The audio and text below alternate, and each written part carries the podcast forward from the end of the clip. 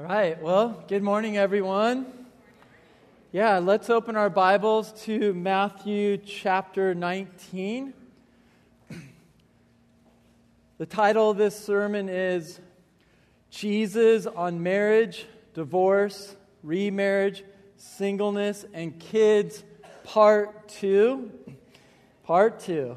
So, so, for those of you who were here last Sunday, you know this is a two part series due to the enormity of the text and the topics before us. Um, last Sunday, I, I unpacked verses 1 through 10, specifically on what Jesus taught on marriage, divorce, remarriage, which was again part one of our series. For those of you who weren't here last Sunday, you can listen to part one by going to our website, realityventura.com. I want to make mention that I did recommend a great book last Sunday on the topic by Jay Adams called Marriage, Divorce, and Remarriage in the Bible. It's less than 100 pages, and again, it's available at our resource table after the gathering. I'd encourage you to read that. And also, we put together a small paper. It's sort of a position paper on marriage and divorce that helps us navigate them as a church. So those are for, those are for free at the Connect desk, um, just right out there in the lobby. Okay, let's get to our text.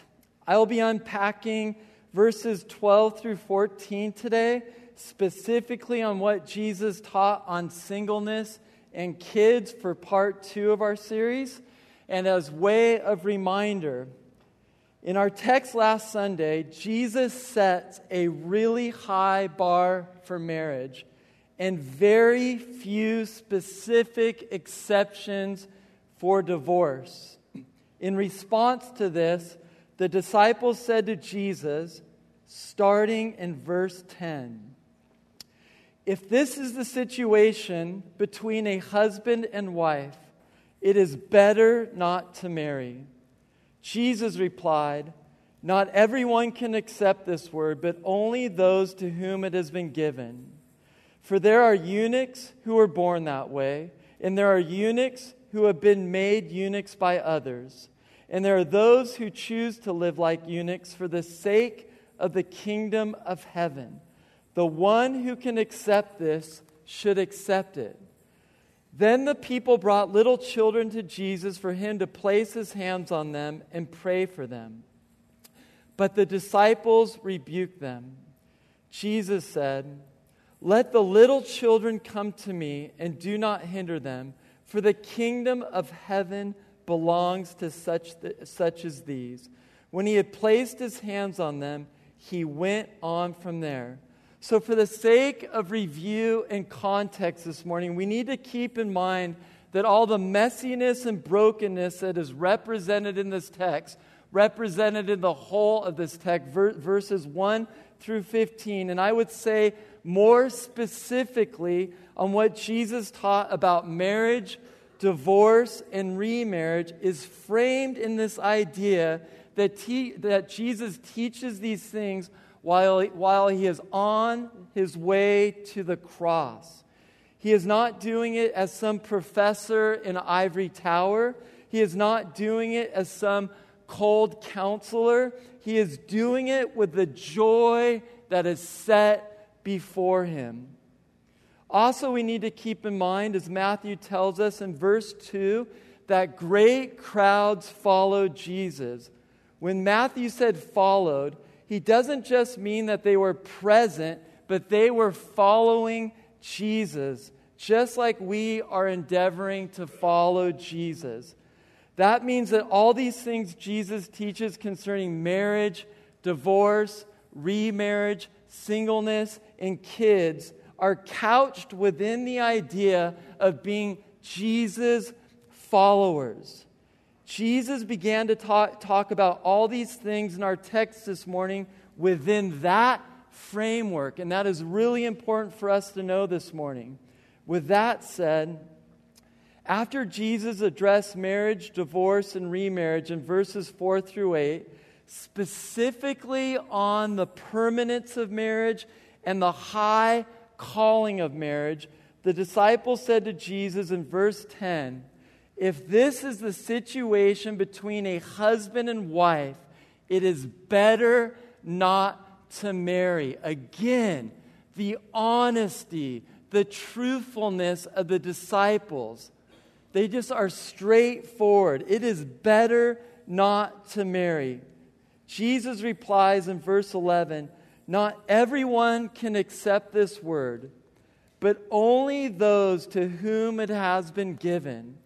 Jesus is affirming and saying, in essence, marriage is a gift, and it actually is a really high calling, and it's kind of a big deal, and it's meant to be permanent, and that it will be a great challenge.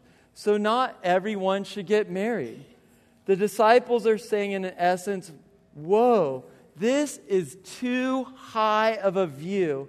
And Jesus is saying, Yeah, some of you can't handle it, so you shouldn't get married. This is what Jesus is saying here in verse 11. And again, I know this grates against our popular Christian culture because we have held marriage up to be the ultimate Christian experience, and it's not. Marriage is not for everyone. Jesus said that. And actually, some are meant to be single. Jesus goes on to contrast by mentioning those who would not be married in that culture, culture in verse 12. Jesus is going to mention eunuchs here. And for our help, when you hear the word eunuch, hear single person. Although a eunuch would be single for different reasons, Jesus says in verse 12, for there are eunuchs who are born that way, and there are eunuchs who have been made eunuchs by others, and there are those who choose to live like eunuchs for the sake of the kingdom of heaven. The one who can accept this should accept it.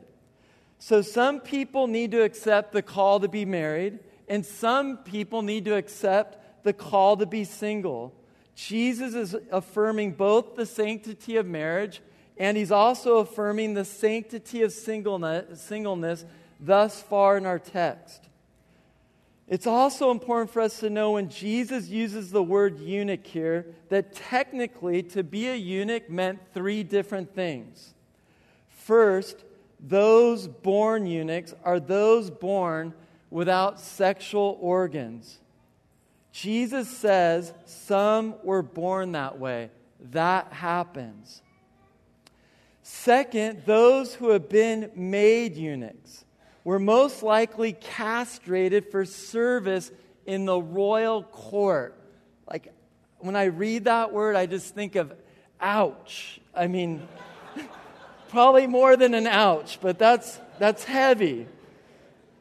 When someone was enlisted to serve in a royal court, they were meant to watch over the women in that court. And if they were male, if they were male, then they were castrated for the reason that they would be, there would be no danger about their intentions with those women.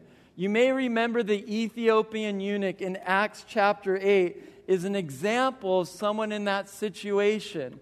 And I'm sure there's no men here this morning that would actually apply for this job. But actually, it was like a calling. It was a calling at that time. And then, lastly, those who choose to live like eunuchs for the sake of the kingdom of heaven. Jesus says very importantly that there are those who choose to live as singles for the sake of the kingdom of heaven. I want you to notice what Jesus does here in one paragraph, in one interaction. That Jesus approves that some of his followers renounce marriage and renounce sexual activity for the sake of serving Christ's kingdom. Jesus says, Let him who is able to receive this receive it. I think often in our Christian culture, we have elevated marriage to this ultimate Christian expression of what it means to be a complete Christian. That's not true. Marriage does not make you or any of us a complete Christian. Every single one of us here today are complete in Christ.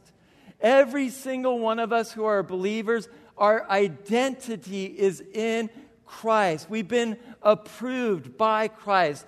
That's what makes us complete.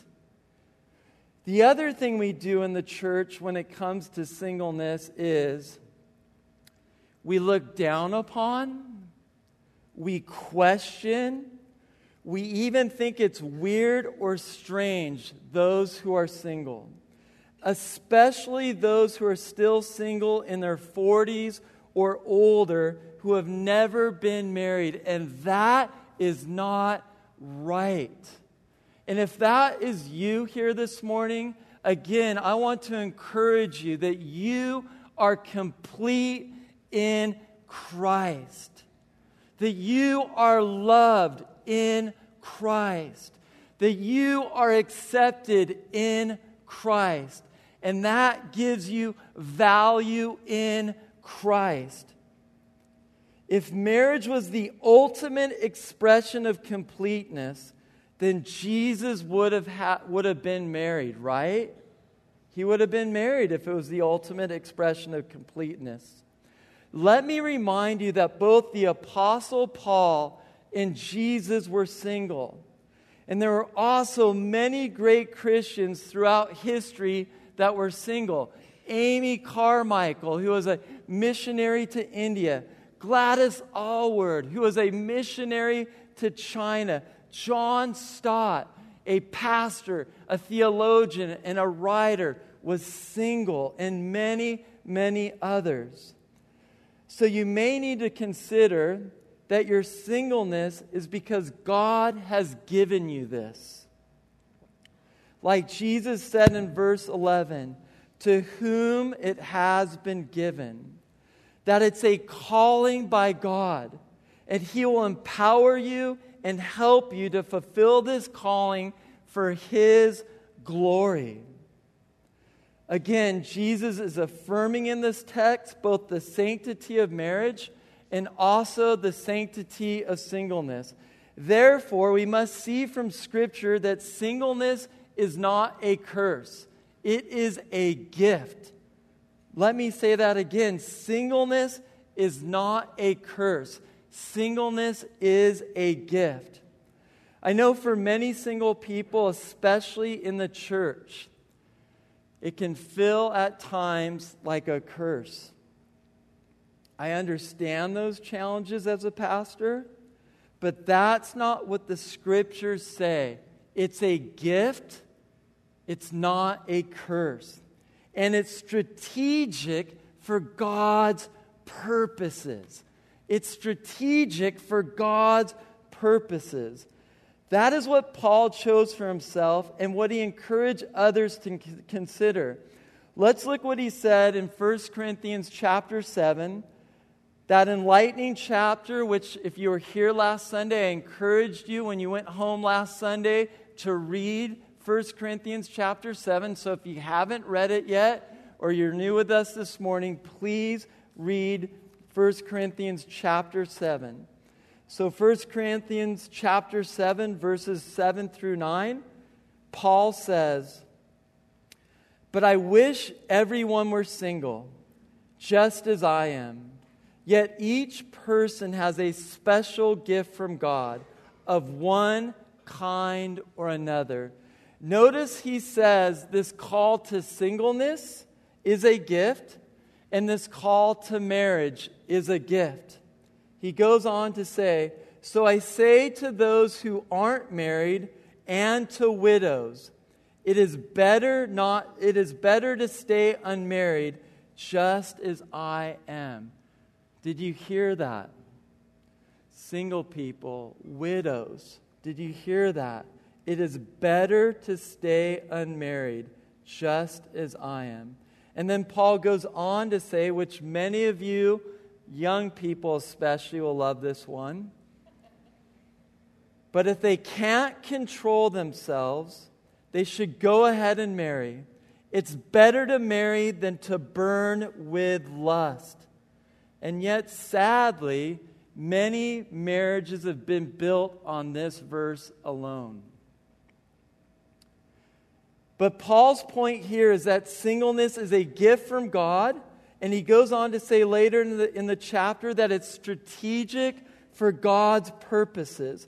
Paul said, I wish everyone were single just as I am, because I have greater opportunity and for broader mission in the world. That is what Paul is saying. Paul is saying, I rejoice in my singleness because I have greater opportunity for broader mission in the world. Paul says towards the closing of chapter 1 uh, of 1 Corinthians chapter 7, he says this in a nutshell Listen, if you are married, you're very concerned about your spouse and what they need, and rightly so. But if you're not, then you can serve Jesus without all the other stuff that comes with marriage. So basically, Paul is saying, essentially and strategically, Paul is saying you can serve and be on mission with an undivided devotion to the Lord in your singleness. With an undivided devotion and love for Jesus. God makes clear through Paul that singleness is a gift because it allows us to devote ourselves to Christ without distraction. If you are single, whatever age you are single, for whatever reason you're single, you are free from distraction. You are free from distractions to be wholly and totally devoted to Jesus and, uh, and his kingdom. I want you guys to know that Scripture celebrates singleness, Scripture affirms it says it's better, it, it's beautiful and strategic in God's kingdom. That singleness is beautiful and strategic in God's kingdom. Therefore, I want to say singleness is not about what one lacks, but about what one has been given. Let me say that again. Singleness is not about what one lacks, but about what one has been given. It's a gift, and it's valuable in God's plan. And for those of you that are single, you are valuable in God's plan, in God's economy. You are valuable. Now, I know that it may make the future seem hard for some that feel like singleness is a curse, or you just may feel like this is a total bummer. But look at what God says that He will do for singles in the future. In Isaiah chapter 56, verses 3 through 5, it says, Don't let foreigners who commit themselves to the Lord say, The Lord will never, never let me be a part of His people. And don't let the eunuch say, I am a dried up tree with no children and no future. For this is what the Lord says I will bless those eunuchs who keep my Sabbath days holy and who choose to do what pleases me and commit their lives to me. I will give them within the walls of my house a memorial and a name far greater than sons and daughters could give. For the name I give them is an everlasting one, and it will never disappear. So, God's word has told us in just three verses that one, singleness is holy. Two, singleness is a gift from God. Three, singleness is strategic from God. And four, singleness is ultimately blessed by God. God promises to bless obedient singles with blessings that are better than sons and daughters. In other words, God promises those of you who remain single in Christ with blessings that are better than the blessings of marriage and children. And I would ask, do you believe that? I know that that would be hard to believe for some of, the, for some of you today. But if God says it, it's true. That we can find our satisfaction and our joy and our completeness in Christ. So I say it again to all singles in Christ. God promises you blessings in the age to come that are better than the blessings of marriage and children. He will do more than you could ask or even imagine. And I'd also add, in light of this truth, don't waste your singleness. Don't waste your singleness. With this promise, there comes a unique calling and a unique responsibility. It is not a calling to extend irresponsible adolescence into your 20s and 30s. I'm speaking to those that are younger right now. It's not a call to extend irresponsible adolescence into your 20s and 30s. Now, let me say this singleness is not a calling to waste it playing video games. I know I, I'm not a big vi- I don't even know how to play video games, but there are gamers out there, specifically men, and I'm going to say men in their 20s and 30s and even 40s. I say again, singleness is not a calling to waste it playing video games. And I say it to all singles or spending your money and time on shallow and empty things and pursuits by serving yourself. That is not why God has gifted you singleness. And thus remaining an adolescent into your 20s and 30s. This is not God's will for you. Again, if you are in that demographic, this is not God's will for you. And my exhortation to you this morning is embrace your singleness. Don't waste it. Embrace it. Don't waste it. I could go on for a rap maybe right now. Embrace it, don't waste it. Embrace it, don't waste it. But I won't. I won't. I won't do that. It's kind of earlier today with all that reverb, it kind of got me in that zone. So, again, embrace your singleness, don't waste it. It is a calling to do what only single men and women in Christ can do in this world, namely, to display by the Christ exalting devotion of your singleness the truths about Christ and his kingdom that shine more clearly through singleness than through marriage. As long as you are single, this is your calling. This is your calling. And I would add, thank God for the gift of your singleness. If you are single this morning, I would say, even right now, thank God for your singleness. Thank Him with just a beautiful devotion and worship to the Lord right now. Recognize it as a gift from God and make the most of it for as long as you have it. Meaning, again, don't waste your singleness, but make the most of it by being single minded and devoted to the things of God and His kingdom. This is an opportunity for you to be wholly devoted to the kingdom of God in serving Christ, whether it's within the church or within your community or within maybe at school, or maybe God's call upon some of you singles to go and launch out to the mission field, whether it's short term or whether it's long term. This is the time to serve God and His kingdom right now. So lay your life down for His glory. Make the most of it then we also have to realize in our singleness that our ultimate status is not single or married. Even though we have to check that in our tax returns and other stuff, Our ultimate status is our identity in Christ.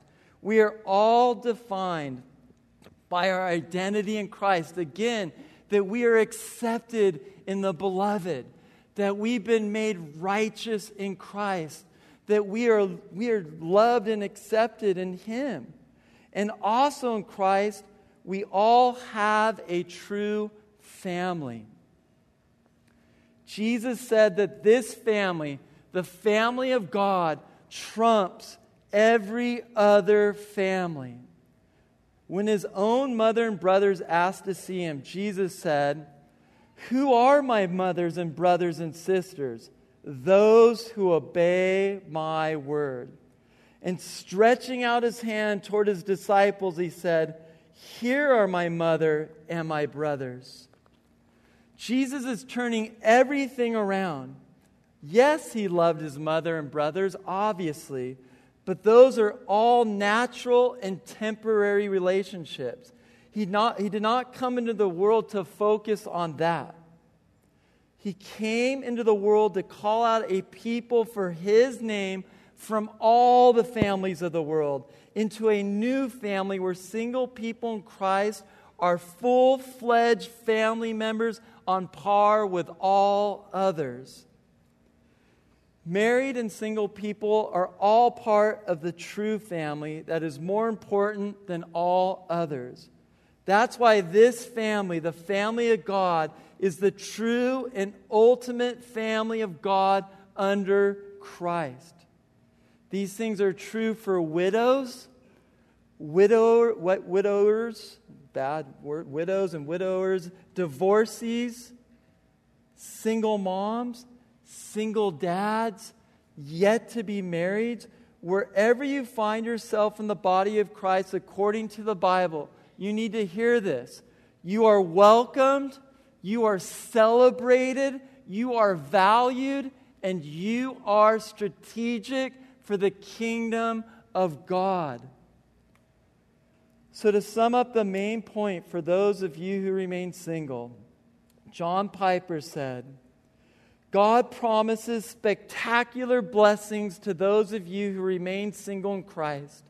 And He gives you an extraordinary calling for your life. Blessings that are better than the blessings of marriage and children. And He calls you to display, by the Christ exalting devotion of your singleness, the truths about Christ and His kingdom that shine more clearly through singleness than through marriage and childbearing. To be single in Christ, therefore, is not a falling short of God's best.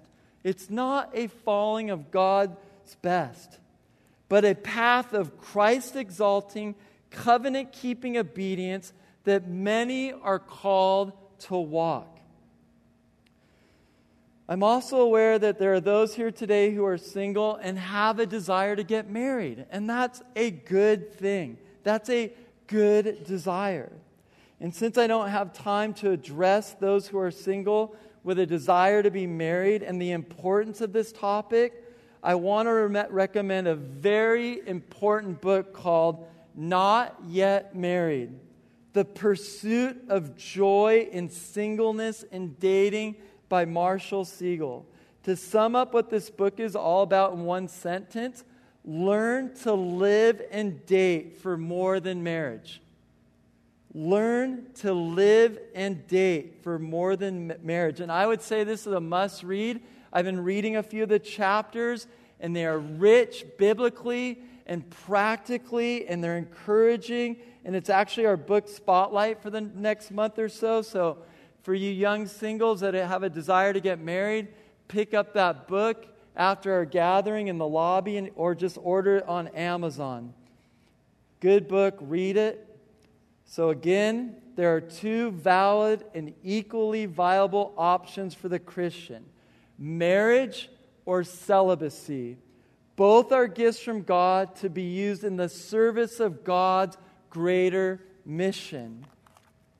So, in our text, Jesus talked about marriage talked about divorce, remarriage, and singleness. And it's only natural that he finishes with kids. So Jesus says this about kids in verses 13 through 15. Then the people brought little children to Jesus for him to place his hands on them and pray for them. But the disciples rebuked them. Jesus said, Let the little children come to me, and do not hinder them, for the kingdom of heaven belongs to such as these. When he had placed his hands on them and blessed them, he went on from there. So, this is not about how to raise children, it's about the value of children. And the disciples surprisingly missed it, or surprisingly, they did miss it. Because we see in Scripture the disciples seem to always miss it, just like you and I seem to miss it at times. The parents were bringing their kids to Jesus, and the disciples were essentially saying, Quit bringing your kids to Jesus. Quit bugging Jesus with your kids. You're slowing down the mission, lady. That's what they're basically saying. You're slowing down the mission. And guess what Jesus does? He rebukes them. This is about the value of children.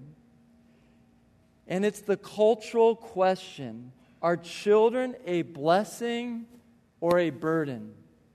Are children a blessing or a burden? And perhaps surprisingly, our culture seems to see children increasingly as a burden.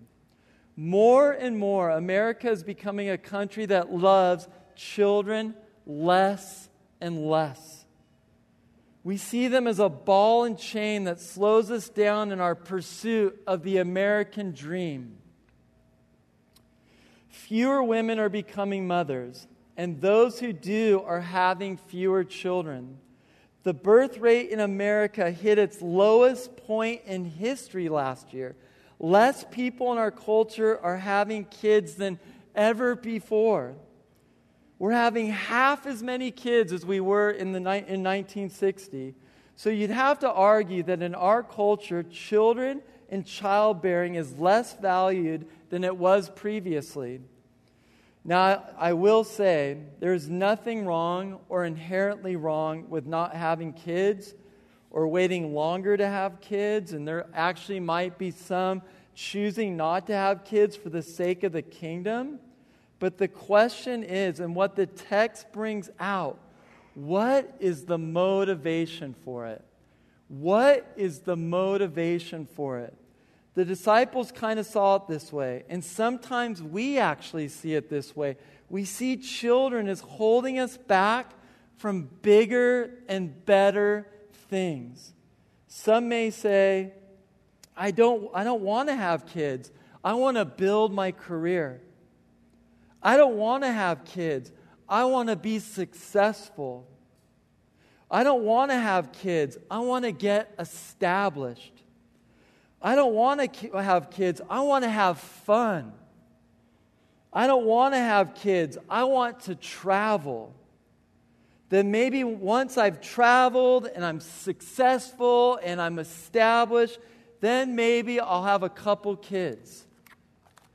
So kids can be seen to be holding us back from better and bigger and better things. They can actually be seen as a burden. And I'd also say for some of us, kids might not necessarily be a burden, burden but seen as a bother. But seen as a bother. That's what I believe the disciples saw the children as, as a bother. In a sense, like, get away from me, kid. You're, you're kind of bugging me. I, I've got important things to do right now. We've got a mission here right now, and you kids are kind of getting in the way of that. More of a bother. Jesus t- teaches here in our text that kids are not a burden or a bother. Kids are a blessing by blessing them. The Bible is overwhelmingly positive in its language about children. It says explicitly in Psalm 127, verse 3 Children are a gift from the Lord.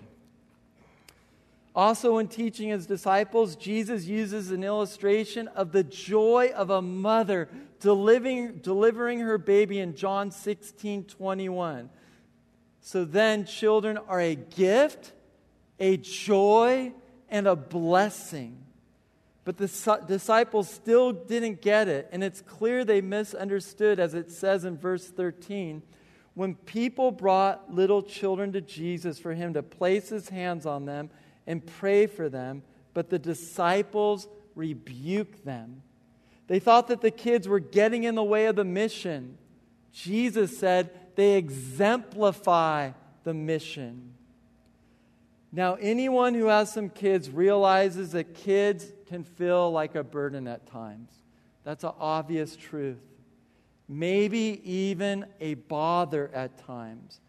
They can be a lot of hard work, and I would say more so for moms and husbands. I'll speak for myself. But they are not a burden, they are a blessing. Here's why. My kids, and I'll just speak for myself, are not in their demands depriving me from anything. They aren't holding me back from bigger and better things. They are reminding me of the most important things, such as self sacrificial love, service, ultimate giving, surrender, discipleship, and much much more. I mean, in all honesty, they are not depriving me of anything. They are, through the work of God, teaching me about the most important things. Children are a gift from the Lord for joy and sanctification. And I love my kids, and I have great joy in my kids. And I'll just be honest though. I would say for me personally, because I'm so messed up, my kids are used more for sanctification in my life.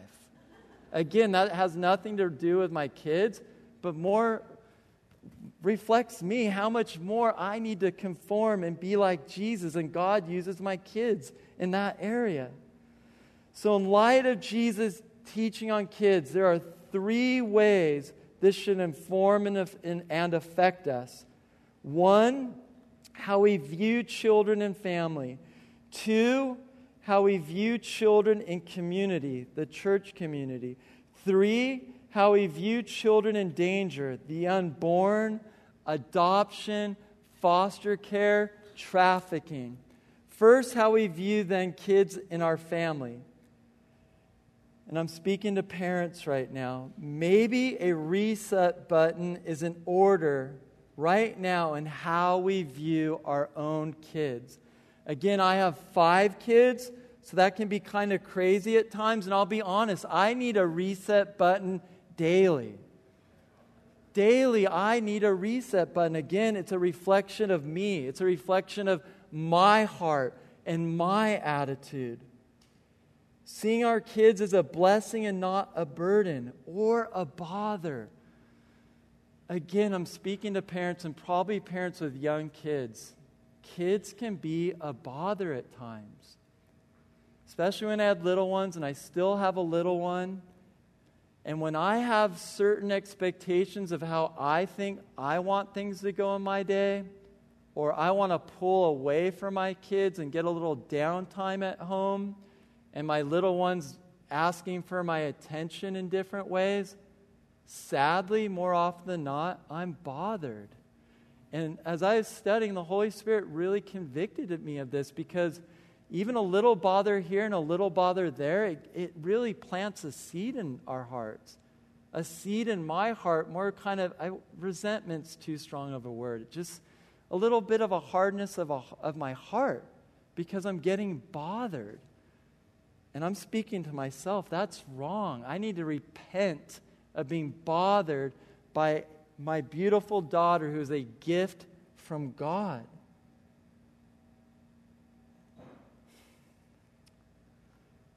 Second, we also as Christians need to reassess, reset how we view kids in our church community, within our church here at Reality Ventura. or within the community. How we value and love kids should be a really big deal of ours within the Christian community and within our church. We shouldn't be like the disciples and say, well, let's just push them aside. They're kind of bogging down the real stuff, the mission. Jesus is saying, This is the mission. Children are the mission. That is what Jesus is saying. Kids are not a burden, they are a blessing and they are valuable. Some of you here at Reality have this mindset. And we as a church are so thankful to God for all of you, for all the incredible self sacrificing servant volunteers who serve in our kids' ministry here at Reality Ventura every Sunday. And also everyone who served in VBS this summer, which I heard nothing but great things about. Everyone who teaches kids, serves kids, loves kids, disciples kids in any way at reality amongst our youth and amongst our kids, I say thank you. Thank you. You are valuing what Jesus values. But lastly, not only should we reflect this truth as a church, it should also affect how we view children in danger when it comes to mission in our community and the world, such as unborn children, children in need of adoption and foster care, children who are impoverished, children with special needs, children enslaved in trafficking, etc., etc., etc. So, whether you're single or married, whether you're young or old, we can all do something for the sake of children in need and the glorious truth of what we believe as Christians. What can we do? What can we do? Our words and actions should reflect the heart and values of Scripture. The Bible is the heart and values of God, after all.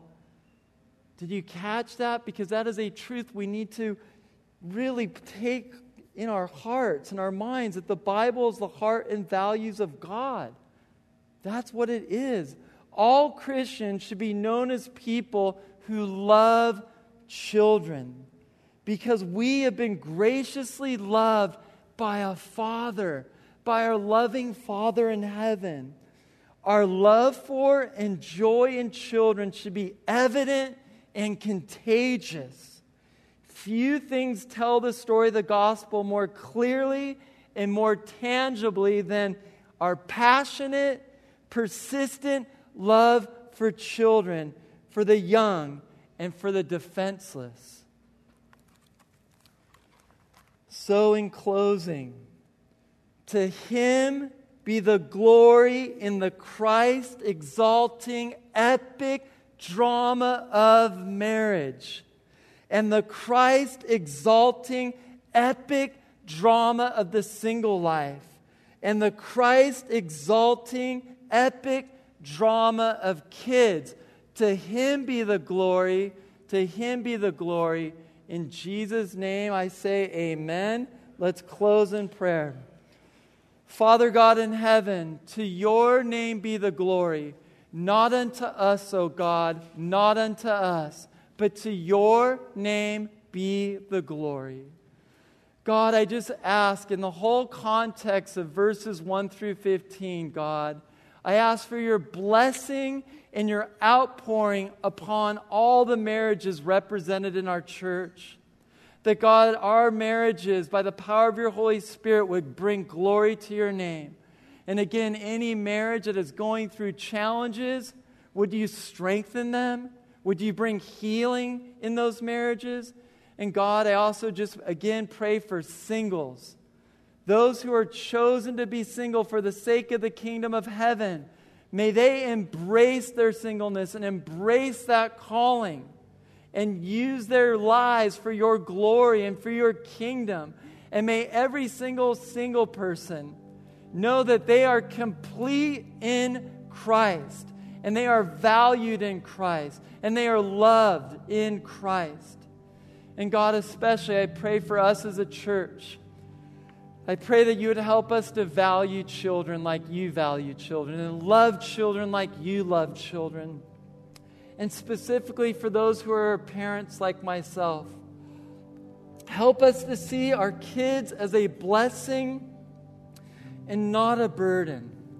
And if for any of us as parents that have been bothered by our children, maybe more often than not, and that's taken root in our heart, would you cause us to repent?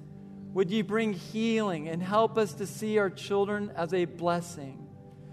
Holy Spirit of God, take these words, the words of Christ, and use them and water those seeds and cause your people, your sons and daughters, to respond to you this morning.